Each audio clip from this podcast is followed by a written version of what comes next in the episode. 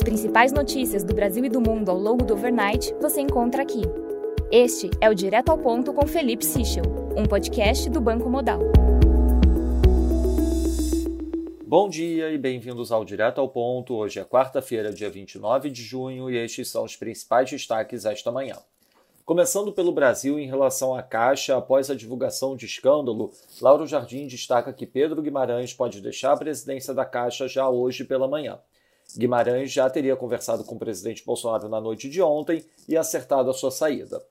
Sobre a PEC, segundo o Estadão, depois de diversos anúncios frustrados, o governo decidiu abandonar o texto da PEC 16 para apoiar agora o texto da PEC 1, apresentado em fevereiro deste ano pelo senador Carlos Fávaro e que já havia sido criticado duramente. Os pilares da PEC são os mesmos já anunciados desde a semana passada, mas os governistas querem ampliar o custo do pacote para também zerar a fila do Auxílio Brasil, com a inclusão de pelo menos mais um milhão e meio de famílias. A estimativa de gastos está entre 52 e 54 bi de reais. Entre outros pontos discutidos nos jornais, reforça-se a ideia da dificuldade de implementação do auxílio caminhoneiro, bem como a elevação da frequência e magnitude do Vale Gás para 120 reais mensais. O Estadão destaca novamente que a PEC tem causado desconforto entre técnicos de diversas áreas do Executivo, dado o receio de futuros questionamentos. A matéria indica que há movimento para evitar assinar pareceres, estudos e outros documentos relacionados ao tema. Sobre o ICMS, o governo prepara uma medida provisória para garantir que os valores das desonerações tributárias no preço dos combustíveis sejam repassados para os consumidores finais. Já sobre a conta de luz, a ANEL vai rever os reajustes tarifários aprovados de fevereiro a maio para considerar no cálculo a devolução de tributos pagos a mais pelos consumidores de energia. A tendência é que os reajustes sejam reduzidos. Sobre o orçamento de 2023, o relator da LDO, o senador Marcos Duval, quer que o Ministério da Economia defina de início os cerca de 40 bi que deverão ser gastos no ano que vem em emendas parlamentares.